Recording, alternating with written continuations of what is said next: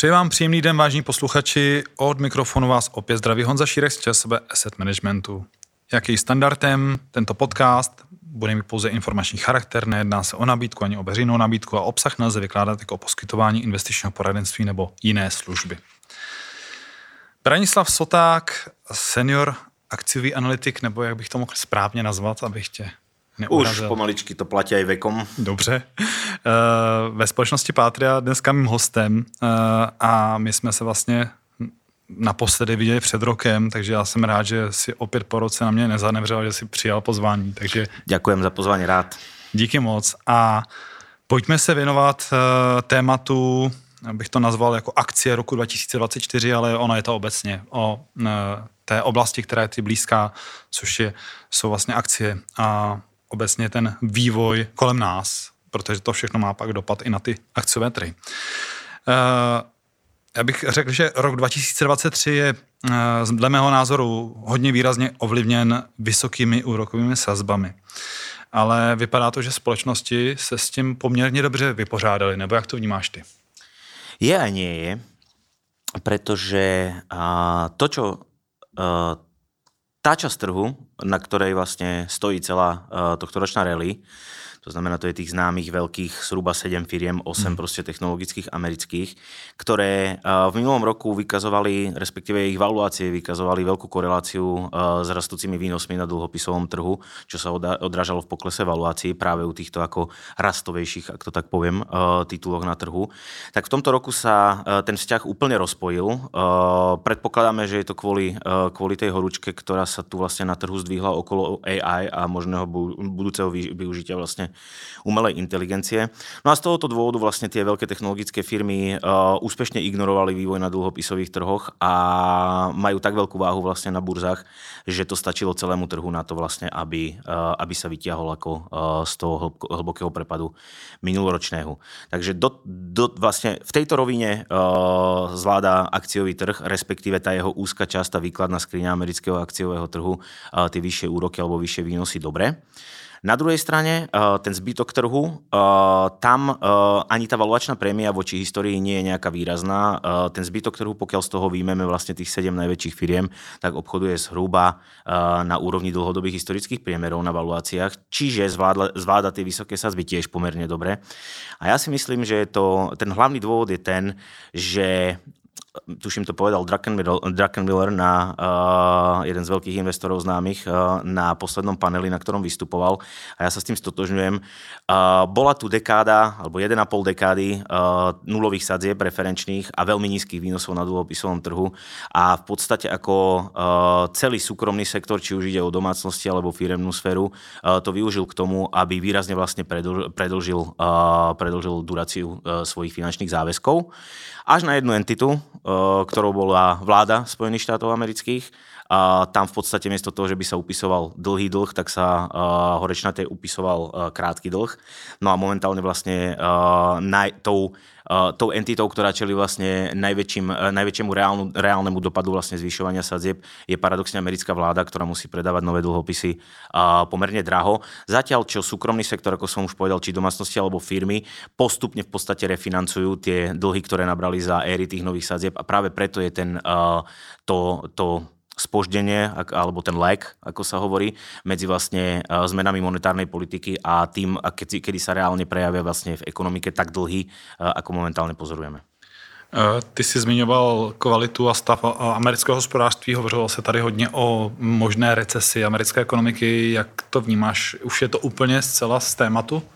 To je práve celkom pikantné, pretože uh, nie že sa ten názor vlastne ako mení na trhu pomerne, pomerne plynule v tomto roku a z extrému do extrému, uh, tak v podstate aj Fed uh, do veľkej miery tápa, čo je tá hlavná autorita, ktorá v podstate by, uh, by mala mať ako, jak by som to povedal, prst na tepe toho ekonomického cyklu. Uh, bohužiaľ sa im to nedarí a pikantné je to napríklad preto, že koncom, uh, koncom júla, teda července tohoto roku, uh, v podstate Fed uh, poprvýkrát behom toho tohoto vlastne e, cyklu prestal spomínať vlastne v oficiálnom výhľade e, možnosť recesie a vlastne práve ten deň, kedy e, to slovko recesia vyškrtli vlastne zo svojho oficiálneho hodnotenia podmienok ekonomických, tak v podstate presne ten deň bol bolo lokálne maximum na amerických burzách a vlastne ako vybrali sme sa na pomerne dlhotrvajúci pád až vlastne do tuším pred minulého týždňa, kedy v podstate ako sa ten pád zastavil. Práve opäť vďaka tomu, že sa na trhu vlastne uvoľnili finančné podmienky, zase z môjho pohľadu chybou komunikácie Fedu, pretože Pavel v podstate uviedol, že to, že narastli výnosy vlastne na dlhom konci až k 5%, tak urobilo čas roboty za Fed a Fed tým pádom nebude musieť ďalej vlastne uťahovať monetárnu politiku. Trh si to hneď vysvetlil tak, že je vlastne po uh, uťahovacom cykle, uh, finančné podmienky sa rýchlo uvoľnili, ten dlhý koniec americkej výnosovej krivky spadol behom týždňa o 50 bazických bodov a bolo to vlastne vidieť opäť aj na akciách. Takže, uh, aby som sa vrátil vlastne k tej eventualite recesie, ja si netrúpam v tejto, chvíli, v tejto chvíli úplne odhadovať, či recesia bude alebo nebude, pretože dáta, ktoré z ekonomiky chodia, sú stále veľmi odolné americkej a nič uh, recesii nenasvedčuje. Na druhej strane, ako som už spomínal pred chvíľkou, niečo sa v tej ekonomike za tú dekádu dekádu a pol vlastne nezmyselne uvoľnenej monetárnej politiky zmenilo a, a vlastne ten transmisný mechanizmus uh, od úrokov do reálnej ekonomiky z môjho pohľadu pracuje oveľa dlhšie. A už sme nejakú, nejakú chvíľu, pár mesiacov v tomto roku, sme v podstate v situácii zhruba od jara, kedy uh, sú výnosy nominálne po celej dĺžke vlastne výnosovej krivky v reštriktívnom teritoriu. To znamená, inými slovami, že presahujú im, prevládajúcu infláciu a tým pádom vlastne reálne výnosy sú kladné, niekde zhruba okolo 1,5% aj vyššie, čož v podstate uh, by malo pôsobiť na ekonomiku reštriktívne. Uh, skôr či neskôr teda pravdepodobne uvidíme nejaké spomalenie, pretože Fed zatiaľ nehodlá vlastne so sazbami hýbať smerom dole. A môj osobný názor je, že smerom dole by sa sazby pravdepodobne pohli práve až e, pod vplyvom nejakého väčšieho spomalenia, ktoré by vyriešilo inflačný problém. E, či už dojdeme až do recesie, neviem, ale e, tá ekonomika pravdepodobne bude ďalej spomalovať. Naviac ešte mám tu jeden taký vlastne faktor, ktorý momentálne je už, veľmi, už pomerne vypukli, vypukli problém, ja už som sa o to obtrel pred chvíľkou. Americká vláda proste, akákoľvek dlhová metrika sa v podstate progresívne progresívne zhoršuje a to až do takej miery, že momentálne vlastne uh, deficit, respektíve, pardon, obsluha dlhu uh, vlastne spolkne už, už, už nejaké nemalé percenta vlastne HDP amerického. A v tomto smere si tiež myslím, že uh, s tými vysokými, vy, uh, s vysokými úrokmi, ktoré momentálne máme, bude musieť proste americká vláda nutne konsolidovať ten rozpočet nejakým spôsobom, čo je vlastne tiež protirastový impuls. Ale až do amerických volieb, ktoré budú vlastne na budúci rok na jeseň, na podzim, sa pravděpodobně nič velké jako v tomto smere neuděje. Když si to schrnu, všechny ty informace, kterých teď bylo poměrně dost, tak eh, je před tebou, nebo obáváš se třeba možné černé labutě, která třeba tady může přistát, protože vždycky většinou platí, když jsou ty sazby dlouho vysoko, že by, že to riziko tam je, roste. Čierna labuť, e, ne, ne, e, z definície sa neobávam, že čierna labuť môže pristať, pretože z definície by som nemal tušiť o tom, že čierna labuť niekedy vlastne nejaká tu priletí. Ale je fakt, že e, je zrejme, že ten systém navyknutý na vlastne ako veľmi lacné financovanie za poslednú dekádu a pol je nejakým spôsobom proste náchylný vo svojich určitých bodoch. Ja poviem príklad, minulý rok na podzim sme riešili kvôli volatilite na energetických burzách, sme riešili vlastne nedostatočný kolaterál v energetickom sektore. Ten bol vlastne ako rôznymi autoritami vlastne odhadovaný európskymi až cez bilión eur. Potom vlastne záhy na to, necelé dva mesiace v októbri. Nikto by nepovedal pred pár rokmi, že sa objaví problém uh, v britskom penzínom systéme. Uh, to vlastne tiež súviselo so zvyšovaním sadzieb. No a zatiaľ teda to vyvrcholilo problémami regionálneho bankovníctva v Amerike, ktoré vlastne uh, nezvláda, nezvláda vlastne nejak účinne konkurovať atraktívnejším podmienkam na peňažnom trhu a proste prichádza o depozita. Opäť zase sa vlastne ako musel ten, ten prepad respektíve tie problémy ako v bankovom sektore lepiť uh, mimoriadnými opatreniami od americkej centrálnej banky, ktoré teda boli predávané investorom, že to nie je kvantitatívne uvoľňovanie nové, že stále beží kvantitatívne uťahovanie. A neviem, asi nemáme moc priestor na to popísať ako technicky, ako to funguje, ale zatiaľ v podstate ako uh, sa tie podmienky financovania v rámci bankového uh, systému ako stabilizovali, dalo by sa povedať. A ani na balance bank nie je zatiaľ vidieť, že by nejak ako začali pridávať ako v nejakých vbudovaní rezerv proti nejakým nejakým špatným úverom a podobne. Aj keď v Amerike uh, vlastne ako tento trend je rýchlejší tradične ako v Európe. Tam už predsa len vidíme aspoň návrat na normál v rámci úverového cyklu. V Európe zatiaľ vlastne sú hlboko pod normálom rizikové náklady v bankovom sektore, takže ani tam žiadny signál nie je, ale na druhej strane proste je zrejme, že sadzby presahujúce, dajme tomu 4,5, dosahujúce 5% na tom peňažnom trhu sú pomerne veľkou konkurenciou pre financovanie v bankovom sektore. No a väčšinou vlastne tieto čierne labute sú nejakým spôsobom vlastne, majú nejakým spôsobom dlhovú povahu. Väčšinou je proste veľký problém v ekonomike kreditný. Ja neviem, odkiaľ príde, ale ako vyučiť sa to podľa mňa v tejto chvíli nedá. Mm-hmm. Pojďme ještě zůstat u vysokých úrokových sazeb, protože eh, to z toho zase můžou na druhé straně profitovat, dejme tomu, eh, banky, teď se myslím ty zdravé banky, a může dávat smysl třeba právě tento sektor eh, v rámci orientace směrem tady, ať evropského nebo americký, jaké tam jsou rozdíly v rámci této ja som v tomto asi neúplne lokálny európsky patriot, pretože uh, pre mňa je americký bankový systém oveľa atraktívnejší dlhodobo ako, ako ten európsky z rôznych dôvodov. Uh, na druhej strane uh, je pravda, že z vyšších sadzieb profitovali primárne, uh, primárne bankový sektor, respektíve tá vazba je tam veľmi, pri, uh, veľmi priama cez úrokovú maržu. A v minulom roku sme videli vlastne, že sa veľmi darilo vďaka vzrastajúcim sazbám americkým bankám. V tomto roku zase ich ťahajú európske banky, respektíve ten globálny bankový sektor. A ani sa nie je čo diviť, pretože európske banky vlastne roky fungovali s veľmi nízkymi úrokovými maržami, dokonca ako na mnohých trhoch európskych boli referenčné sazby záporné a bolo veľmi ťažké vlastne ako zarábať nejakú rozumnú návratnosť vlastného kapitálu práve e, tou tradičnou úverovou činnosťou. Eh, tie podmienky sa v tomto smere narovnali, ale ja osobne si myslím, že to najlepšie pre tie banky v rámci tohoto cyklu je pravdepodobne za nami. A respektíve tie banky môžu byť stále dobré, ale iba za predpokladu, že nastane práve ten rúžový scenár. To znamená, inflácia bude normalizovať tak povediac lineárne, povedzme, vďaka nejakému ekonomickému spomaleniu a nedôjde k nejakému, nejakému vlastne skokovému preceneniu inflácie, treba uh, cez nejaké systémové rizika alebo nejakú kreditnú krízu, ako sme sa bavili a tak ďalej. Uh, COVID bol veľkým príkladom vlastne, kedy veľmi prudko precenili inflačné očakávania smerom dole jednorazovo.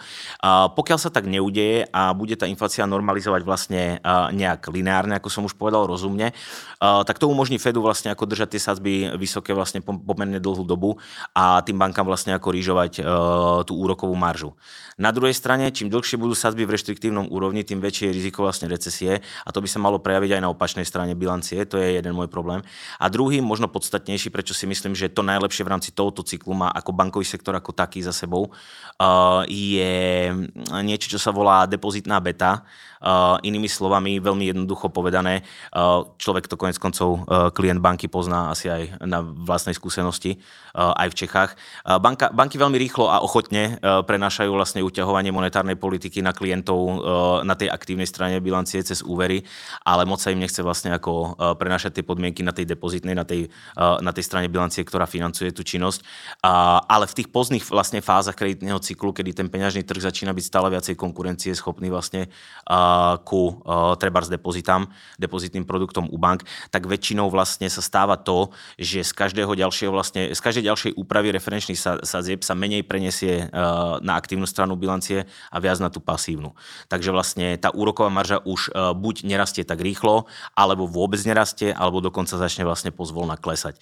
Takže si myslím, že asi to najlepšie už majú za sebou, ale treba, ako keď môžem tlmočiť ako názor mojich kolegov, tak české banky stále relatívne rozumná investícia z do, ako uh, bilance v dobrom stave, uh, lákavé dividendové výnosy, kapitálov, vysoká kapitálová primeranosť a zatiaľ sa im ako darí aj čo sa týka vlastne ako podnikateľskej činnosti. Moja, už som to hovoril v X podcastoch a tak, uh, poviem to znova, uh, ja moc už nešpekulujem za tie roky, e, keď chcem expozíciu v rámci portfólia na bankový sektor. Zašpekuloval som si s európskymi bankami, kedy si treba s Unikreditom, ale ako taký stabilný vlastne ako staple, ak to poviem, v rámci ako portfólia dlhodobého v rámci bankového sektoru, ja považujem JP Morgan, podľa mňa je to najlepšie správaná banka na svete. Uh-huh.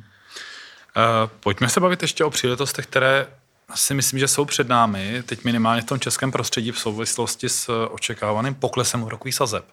Já vím, že ty se zaměřuješ hodně na akci, ale eh, vnímáš i tu příležitost, která se tady třeba nabízí té dluhopisové oblasti? Uh, no, uh, dobrá otázka, uh, v podstate aj veľmi aktuálna, pretože my sme, ja robím teda v Patrii 15. rokom a št- napriek tomu, že Patria je vnímaná aj uh, vlastne ako u verejnosti, ako akciový broker najväčší v Čechách, my vieme rôzne triedy aktív zobchodovať pre klientov, pre väčších dokonca aj veľmi zaujímavé priamy prístup k americkým štátnym dlhopisom a tak ďalej a tak ďalej. A 14 rokov z 15, čo to robím, som nikomu dlhopis nedoporučil, pretože som bol presvedčený proste, že uh, na dlhopisoch je bublina ďaleko väčšia uh, než, než na akciách, respektíve na akciách vlastne ako miestami ani nebola. Uh, pokiaľ, pokiaľ teda ako odmyslíme rok 2021, 2020 ako koniec a 2021 tá postcovidová bublina. A zatiaľ, čo na dlhopisoch bola bublina veľká a teraz konečne teda splaskla. No ale ja si myslím, že splaskla už pomerne dostatočne na to, aby dlhopisy začali byť minimálne konkurencieschopné akciám, poviem to takto. Ak som to naznačil vlastne, že akcie momentálne uh, obchodujú americké zhruba okolo dlhodobých uh, historických priemerov, tak to znamená, že pomer vlastne cien a uh, očakávaných ziskov treba u indexu S&P 500 sa pohybuje niekde na zhruba 18 násobku. Ak ho prevrátime, ten zlomok, ak nebudeme počítať P lomené E, ale E lomené P, eh, tak v podstate výnos investovaného doláru, eh, myšleno vlastne vygenerované zisky, ktoré ten dolár investovaný do amerického indexu eh, prinesie, presahuje lehce 5%.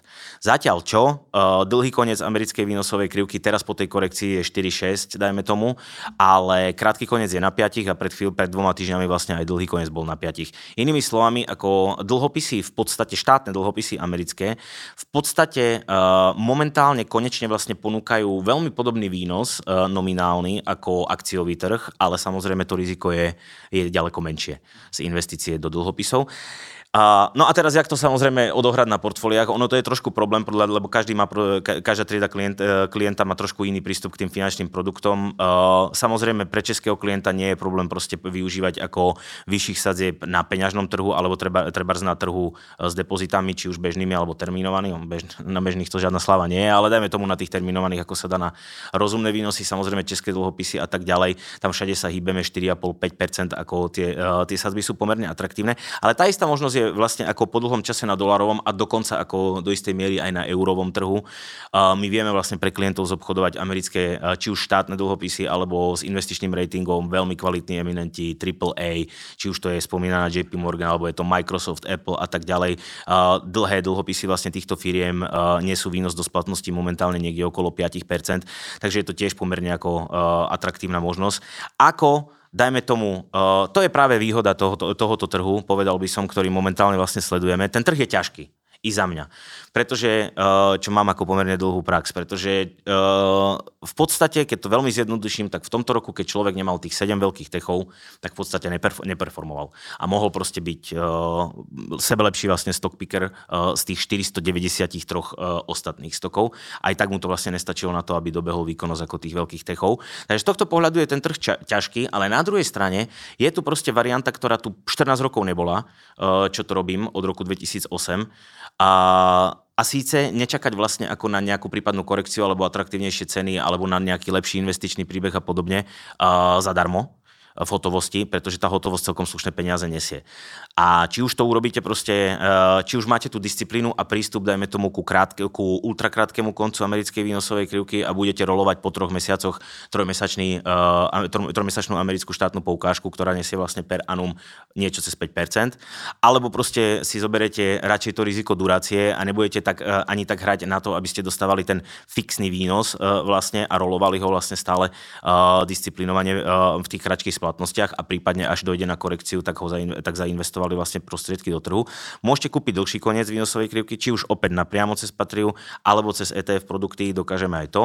A zašpekulujete si na to, že sadzby Fedu sú ak nie na vrchole, tak veľmi blízko vrcholu a naopak vlastne ako cesta dole je pomerne vzdialená ne- dlhodobej neutrálnej sazbe, ktorú mimochodom zatiaľ to sme ešte nespomínali, FED odhaduje na 2,5%, ale ja osobne si myslím, že možno aj niektorí členovia ako uh, bankovej rady FEDu a nie sú úplne presvedčení o tom, že, že sa neposunula vlastne aj dlhodobo neutrálna sadzba. A ja by som typoval, že je možné, že sa, aj keď zatiaľ sa tomu bránia vlastne tie autority, ale potom, jak sa vlastne ako tie podmienky naposledy uvoľnili a tak, tak je možné, že nás pri najbližšej prognoze vystrašia kvázi ten trh, aby ho udržali vlastne utiahnutejší tým, e, že budú zdvíhať vlastne odhad dlhodobej neutrálnej sazby niekde smerom k 3%.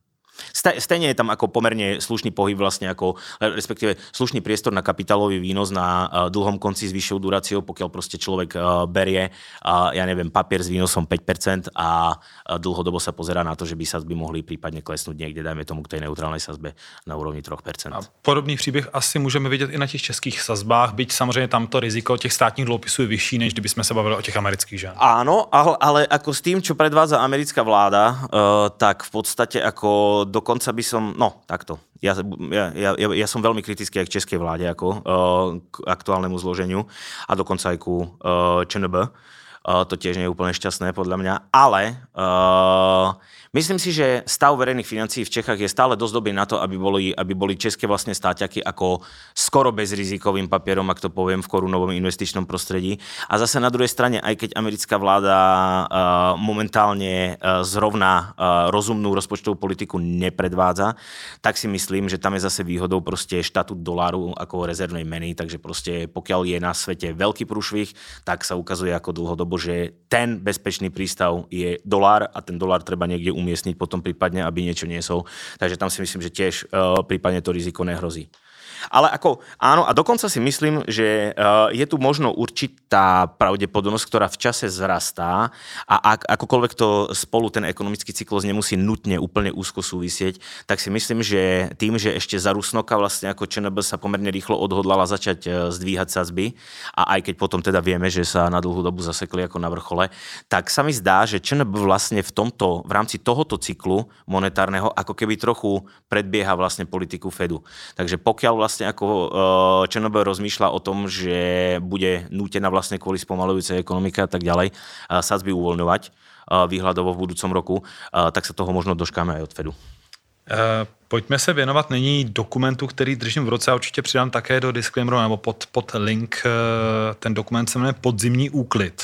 Mm-hmm. Není to žádná příručka pro domácí e, práce, ale můžeš ho když tak popsat, čemu se vlastně věnuje, na co jste se zaměřili? Uh, môžem. Uh, my sme v podstate začali uh, zhruba pred rokom s tým, že tu našu výkladnú skrinu doporučení, to znamená Conviction List patrie, uh, v nejakých uh, polopravidelných updatoch sa snažíme vlastne ako poskytovať servis uh, klientom, či už informačný alebo analytický, prípadne práve ako uh, pracovať s tými doporučeniami, či už vyhľadávať nové príležitosti alebo uh, uzavierať tie staré doporučenia. Ideálne so ziskom, občas bohužiaľ sa nepodarí a samozrejme nie sme neumilní a občas je aj strata.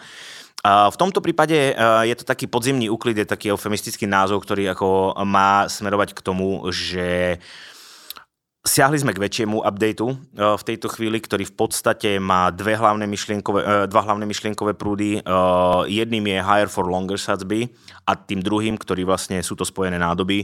Čím dlhšie a čím vyššie budú sadzby, tým väčšia je pravdepodobnosť recesie. Takže sme zobrali zo stola vlastne nejaké riziko, ktoré je exponované skrze valuácie na vyššie sadzby po dlhšiu dobu. A takisto sme zobrali zo stola nejaké cyklické tituly. No a v niektorých prípadoch, chvala Bohu, aj tituly, ktoré ktorý, u ktorých sa vlastne väčšina toho potenciálu, ktorý sme očakávali naplnila. Treba to bol Total francúzsky ropna, ropný koncern, kde sme vlastne brali asi 120% necelých zisk na tom doporučení.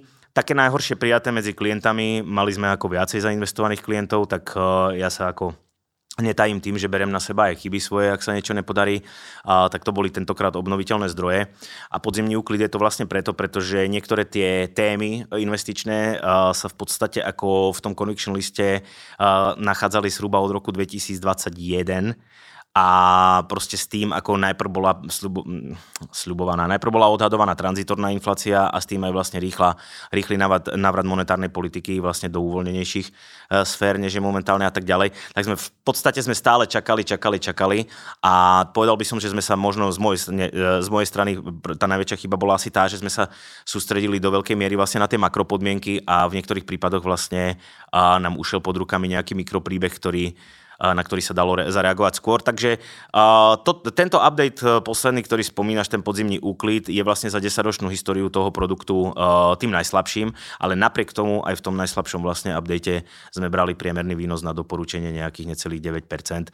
Nie je to super, ale nie je to ani tragické. Ale naopak v tom listu zůstávají tituly, ať se bavíme o Amazonu, Microsoftu nebo tady Pepsi, JP Morgan, ty jsi zmiňoval uh, Royal Shell. To jsou tituly, kterým dlouhodobě věříte. Ktorým veríme dlhodobo. Väčšina z nich vlastne už nejaký piatok ako e, v tom uh, zozname zotrváva. My sme v podstate ako dostali sme, raz vlastne za tých 10 rokov sme dostali príležitosť takého, by som povedal, tvrdého resetu a to bol COVID. My sme vtedy v podstate veľmi uh, nediskriminačne zavreli absolútne všetky doporučenia hneď na začiatku března 2020, uh, lebo sa nám zdalo, že ten uh, problém je uh, väčší, než vlastne ako, než ten trh v tej, v tej dobe ako diskontoval. No a potom sme mali našťastie ako viac asi šťastia, ak rozumu neviem, možno je to dané tým, že proste sedíme v tých trhoch zahrabaní ako od rána do večera, uh, tak sme veľmi blízko dna, vlastne iba o jeden deň sme sa sekli ako na tom dne covidovom a vlastne sme uh, nový conviction list uh, o asi 90 doporučeniach uh, vlastne vydali na klientov. No a tomu sa samozrejme darilo veľmi dobre. Postupne sme, sa, sme pridávali ako nové nápady a tak ďalej. Niektoré z toho teraz zavierame, niektoré vlastne uh, rolujeme ďalej. Tie dôvody sú rôzne. Je to tam vlastne ako naprieč sektormi, naprieč rôznymi témami. Je to vlastne koncipované tak, aby si ten klient prípadne mohol z toho vlastne navoliť nejakú zložku portfólia, ktorá mu treba v tom portfóliu chýba, alebo sa v tom smere neorientuje a tak ďalej. Pojďme na závěr se ještě věnovat jednomu tématu. Teď už jdeme mimo ten dokument, mm. ale ještě přece jenom ty si zmiňoval, že rok 2024 bude ve Spojených státech ve znamení prezidentských voleb. A máš ty už jsi zmiňoval, že neočekáváš, že se do té doby něco ze strany uh, vlády americké bude dít na těch trzích, ale jaký očekáváš třeba dopad, případně výsledku voleb? Tak samozrejme to záleží od toho, kto zvíťazí uh, vo voľbách. Uh, ja osobne si myslím v tejto chvíli, aj keď sme ešte rok uh, pred voľbami, uh, takže predsa len uh, tá situácia sa bude určite vyvíjať aj v súvislosti s tou napätou geopolitickou situáciou vo svete a tak ďalej. Ale môj, v tejto chvíli, ako mám jedno, uh, mám jeden odhad svoj a jedno doporučenie, ktoré s tým prípadne súvisí. Môj odhad je, že do prezidentského kresla sa vráti Trump, pretože v rámci ako republikánskej strany tam žiadneho kandidáta, ktorý by ho vyzvať rozumne nevidím. A čo sa týka Bidena, tak ten má pomerne malú podporu jeho administratíva a v podstate aj demokrati momentálne vlastne počítajú iba s Bidenom, že by obhajoval mandát a ten sa asi mu bude obhajovať ako proti Trumpovi pomerne ťažko. Pokiaľ by vyhral Biden, uh, tak tam paradoxne, ale vlastne ako, je to veľmi podobné ako roku 2000, tuším 16 alebo 17, uh, keď naposledy bol 16, keď bol naposledy zvolený Donald Trump, tam sa tiež ľahšie odhadovalo, čo urobí trh, uh, keď vlastne, ta, paradoxne vlastne tam ako všetci pozorovateľia na trhu hovorili, že keď vyhra Trump, tak je to katastrofa a treba predávať. A my sme to vtedy vlastne vôbec nechápali a pomerne agresívne a dosť sme si urobili vlastne aj dobré, dobré očko ako u klientov, pretože my sme vtedy vlastne z hodou okolností mali roadshow, tak ako chodíme vlastne vždycky na, na jar a na podzim. A vlastne sme všetkým klientom vykladali, že to vlastne nechápeme, prečo by to malo, ako, prečo každý vlastne očakáva prepad, pretože uh, tou dobou mal Trump uh, veľmi vlastne ako protr, protržnú daňovú politiku vlastne vo, svoj, vo svojich plánoch ako uh, exekutívnych. Takže nakoniec vlastne ten prepad bol uh, vlastne iba na opne a veľmi rýchle vlastne ako sa z toho stala ako veľká rally, ktorá mimo iné podporila banky vo veľkom práve vďaka nižšiemu daňovému zaťaženiu a tak ďalej. Tentokrát si myslím, že vzhľadom na to, v akom stave je rozpočet americký, tak e, tento boost ako plošný pre ekonomiku alebo trh e, od Trumpa nepríde, aj keď štatisticky býva pre trh lepší kandidát republikánsky, keď vyhrá. Ďalším veľkým otazníkom je tá geopolitická situácia vo svete, e, ako na to Trump zareaguje, ale ak vyhrá voľby, ak sa nemilím, tak si myslím, že jeden sektor bude opätovne investovateľný, tak toto poviem, uh, a to je uh, energetický sektor. Ako Trump sa v podstate netají tým, že uh, nikdy som ho teda explicitne nepočul priznať, že ako u neho funguje nejaká ropná lobby a podobne, ale každopádne ako netají sa tým, že má pomerne kritický postoj ku obnoviteľným zdrojom a naopak vlastne ako pomerne otvorený, otvorený postoj a vlastne ako veľkorysý, ak to tak mám povedať, voči fosílnym palivám alebo voči celému vlastne energetickému sektoru, tomu tradičnému špinavému, ak to tak poviem.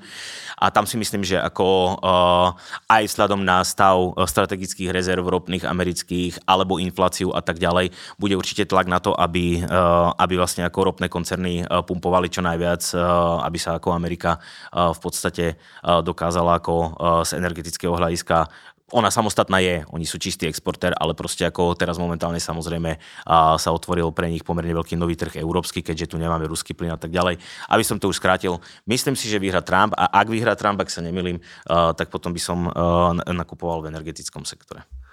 Já věřím, že se po prezidentských volbách opět spolu setkáme, aby jsme dodrželi tu tradici toho ročního setkávání tak Klidně i dřív, jak budeme, vám to vyjde. Budeme určitě toto téma sledovat a budu rád za tvé další postřehy.